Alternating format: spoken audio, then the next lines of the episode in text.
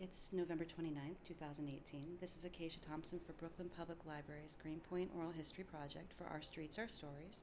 I'm here today on Nassau Street in Greenpoint with Sarah Ward, National Wildlife Federation's project manager for the Greenpoint Eco Schools program, uh, a program focused on creating the next generation of environmental stewards. Hello, Sarah. Hi. So, how long have you been working in Greenpoint? Our program started in in about May of 2015, so we've been in the neighborhood for over three years now. Right, and so tell me about how the program works uh, and how it's been implemented in Greenpoint.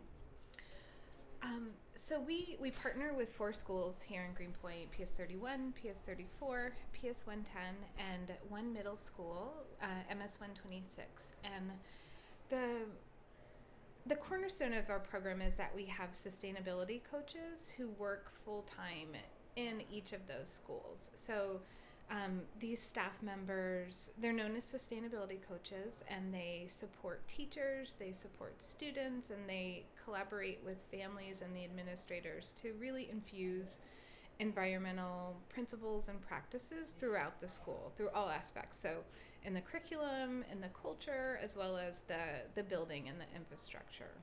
Okay, and so can you talk a little bit about some of the programs that you've worked on in maybe each individual school or some of the uh, curriculum that you've instituted? Sure, yeah. So it's um the coaches the coaches have a, have different teams that they work with. So um, so they're coaches and they have their team. So they each have teacher teams, and these are these are teachers that that essentially volunteer that were really interested in becoming sustainability and environmental leaders at their school. So they volunteered their time to collaborate with the coaches, and so um, they all yeah so let me let me focus on one on each different schools because it's it's different at each school because these teachers um, d- teach different content areas and t- different grade levels. So at PS34, for example, one member of our teacher team is Miss Marshall, and she is the STEM teacher. And so, working with uh, Tina Wong, our sustainability coach at PS34, she has created a brand new curriculum um, called Green STEM. And Green STEM um, Green STEM is a marriage of, of the STEM disciplines, so science, technology, engineering, and math, with an environmental focus. So, um, Miss Marshall sees every student um, from kindergarten to fifth grade once a week. And so they've designed a whole curriculum so that all of the students at PS34 are getting green STEM, um, you know, throughout throughout their whole educational career at PS34, really. Was that okay? Yeah, it's always a little tough to talk about because, like, oh, it's so different. Well, yeah, and, and talk about like what Tina, what Tina has done at the yeah, school specifically. Yeah, and so, um, so Tina has really helped her design the curriculum. Um, we're not necessarily writing curriculum, but sort of pulling together resources and different activities, and then, and then really planning the the whole curriculum map and the pacing calendar and so how it will be sequenced for each of the students. So that's one example of just partnering with one teacher. At uh, ps31 ps110 another example is that there's a few members of on fran fran agnone our sustainability coach um, she has several members of um, on her teacher team. She has several pre-K teachers, and so they um, they were interested in bringing sustainability practices and education to the youngest learners. You know, to four-year-olds at PS one ten, and so part of their goal for doing that was to really engage students in nature based play and outdoor learning and connecting them to nature. So they've they've worked with Fran to to bring those elements into their classrooms and then to bring some of the um, and then to and Fran supports them while they're bringing them outside to do this. So this the four-year-olds, the pre-K kids, are going out to the school garden.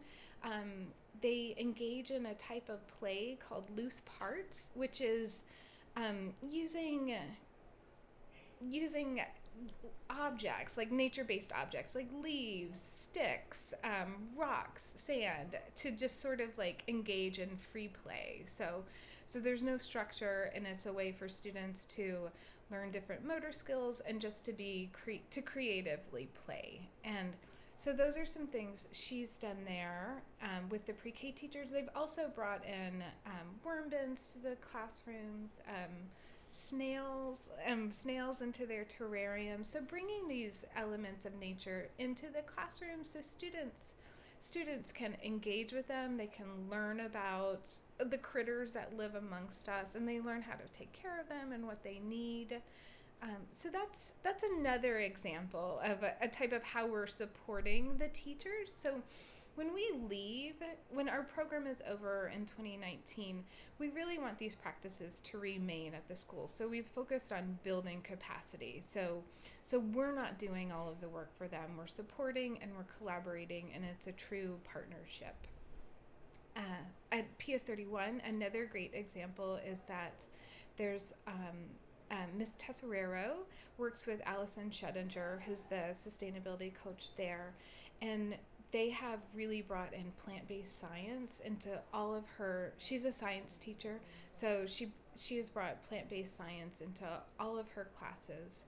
Um, we've also been lucky to have s- school grants for all of our schools so um, we're calling them um, each school received up to $30000 for reaching certain environmental targets and so they used this grant money to really create lasting projects. And so the legacy, one of the legacy projects at PS31 was to build a hydroponic STEM lab. So Ms. Tesserero is a member of our teacher team, is now teaching in this hydroponic STEM lab. So, so that's how she's been able to incorporate plant-based science and nature-based learning into all of her science classes that she sees again she sees K through 5 so all of these students are getting are getting this new type of hands-on inquiry-based learning.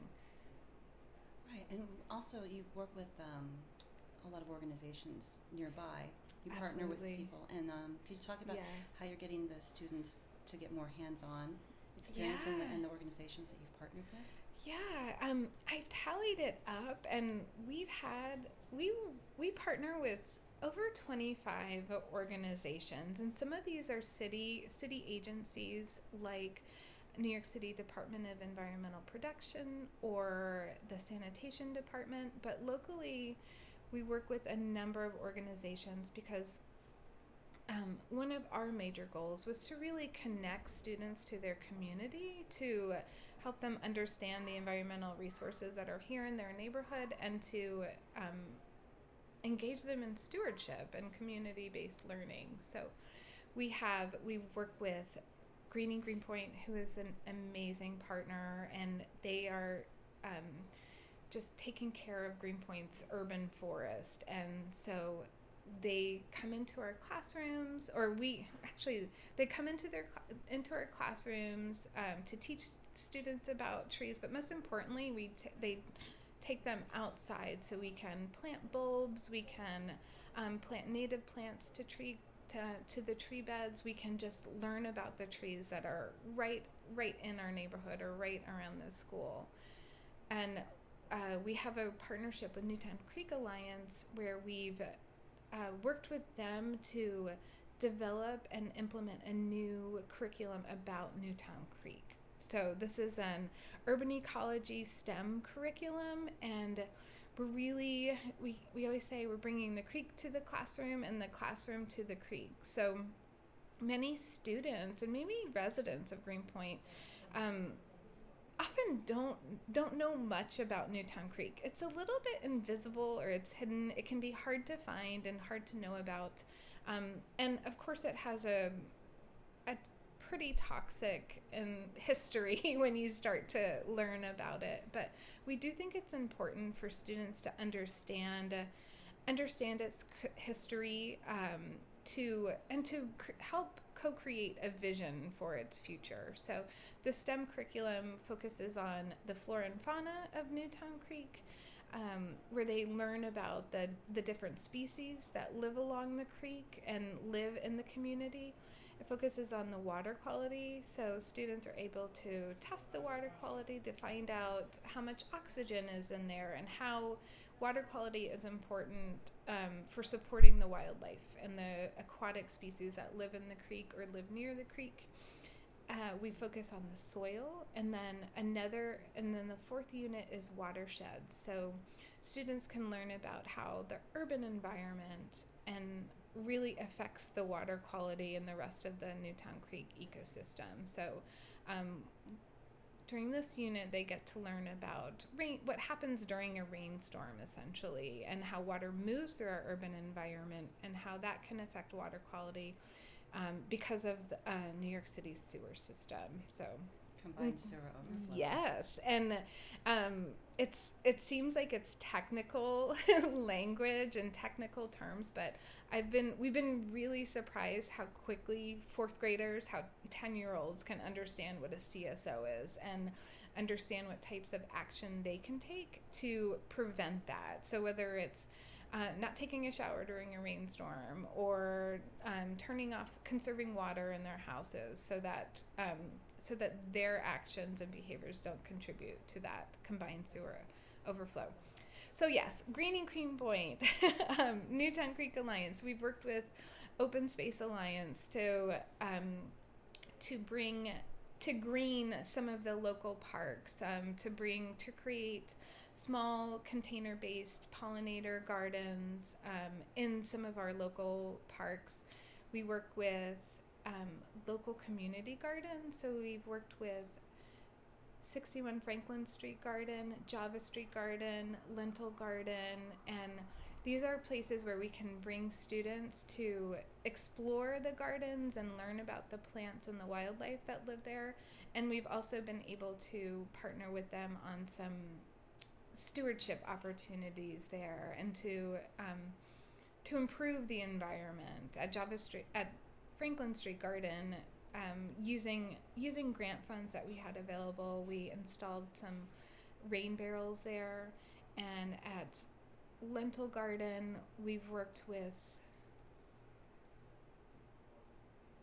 we actually haven't worked yeah we have we've worked with we've partnered with them to just do some planting projects there as well.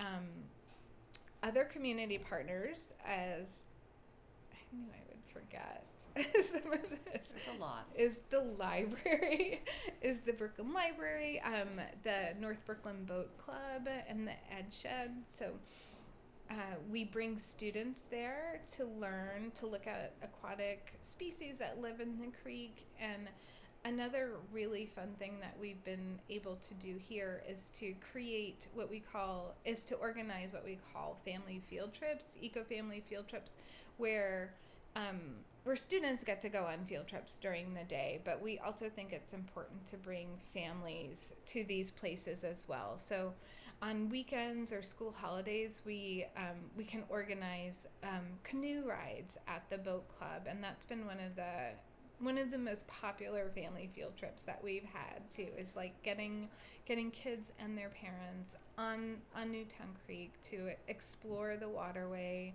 uh, to learn about learn about its ecology, learn about its history there. We've worked with Trees New York. We've worked with um, Audubon. Audubon, New York. Yes, they're they're another great partner. We've um, partnered with Audubon at PS 110 to build a new a native plant garden that is that has a lot of species that are especially important for birds that provide food and habitat for wildlife and birds. And that's been a great educational resource for PS 110. Uh, we work with we work with city all of the as I mentioned before some of the city agencies so school construct school construction authority division of school facilities um, sanitation department and a lot of these agencies also provided um, matching contributions to our project and so some pretty significant um, infrastructure upgrades that that reduce the environmental footprint of the of the school's portfolio. So, at PS thirty four, um, school construction and authority installed a new energy efficient boiler. They've also um, upgraded the lighting at our schools as well, so that so that the school is not using as much energy.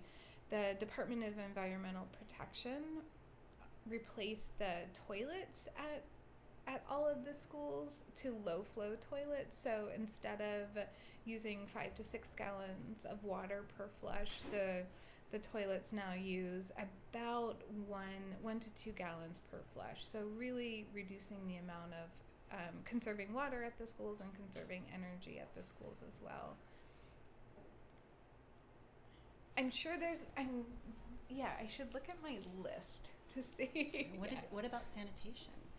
Yeah, so the sanitation department when we started our project, the sanitation department provided organics collection for the schools. So before before this program, each of the schools sent all of their food waste to a landfill, and the sanitation department um, provided like put us on one of the truck route, put all four schools on the truck routes. So these, uh, so they could pick up, so we could separate the food scraps in the school and in the cafeteria, and then that would sent to a, be sent to a compost facility instead of to a landfill. And don't the students help separate? Yeah, yeah, absolutely. And so, um, reducing reducing the amount of waste being sent to a landfill was one of our major was one of the objectives of our program. So we set a goal and a target to reduce waste by 25%.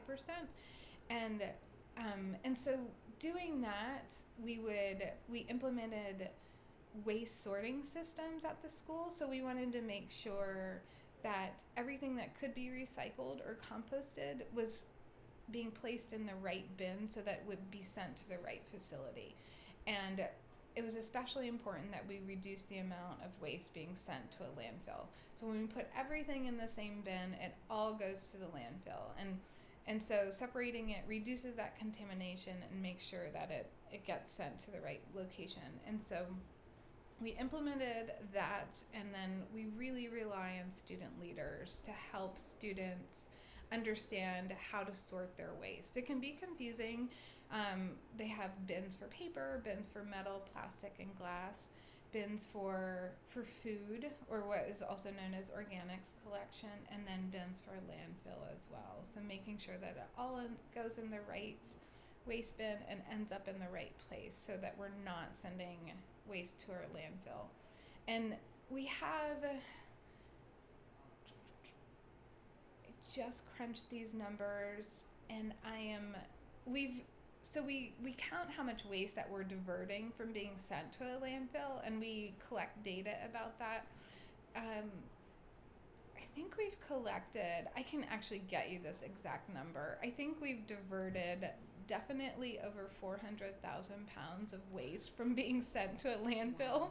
I can give you the ac- accurate numbers. So that was like in three years of our programming. And um, it's nice to get to zero waste, which zero waste is actually uh, refers to sending not sending waste to a landfill, and the Department of Sanitation really um, really strives for ninety percent of waste not going to the landfill. So ten percent is just th- things that you can't recycle or can't be upcycled either. So we've um, we found we were having we've sort of like varied between a 60 to 80% waste diversion rate. So that means that 60 to 80% of the waste at the schools is not being sent to a landfill. So it's pretty pretty significant and we couldn't do that without the help of every single person in that school. So it really requires everybody to check their behavior um, it requires teachers to take the lead and make sure that students can easily sort all of their waste, and then it requires students to take the lead and to help help their fellow students by um, standing at the bins during during during lunchtime or really monitoring the bins in their classroom as well. Yeah. Yeah. And they're very good at it too. They're often, they're really, yeah. I think when you have students in leadership positions like that, adults really have to listen as well. So the students usually pick up on on these new behaviors um, very quickly, and they can really help adults. adults learn the new behaviors as well. Yeah. Keeping them honest. Yeah. well, I think it's amazing what you guys have done in our community and you know creating these future stewards. Our children are very very lucky to have had you and we will miss you all next year. I know yes. Yeah it's been it's been really remarkable and we've had we've achieved a lot and it's been a true partnership and collaboration and it really comes down to just the relationships that we've built here in the community and at the schools and it's been such a such a wonderful community to work in and to really inspire the next generation to become to become leaders. Well thank you sarah. Yeah thank you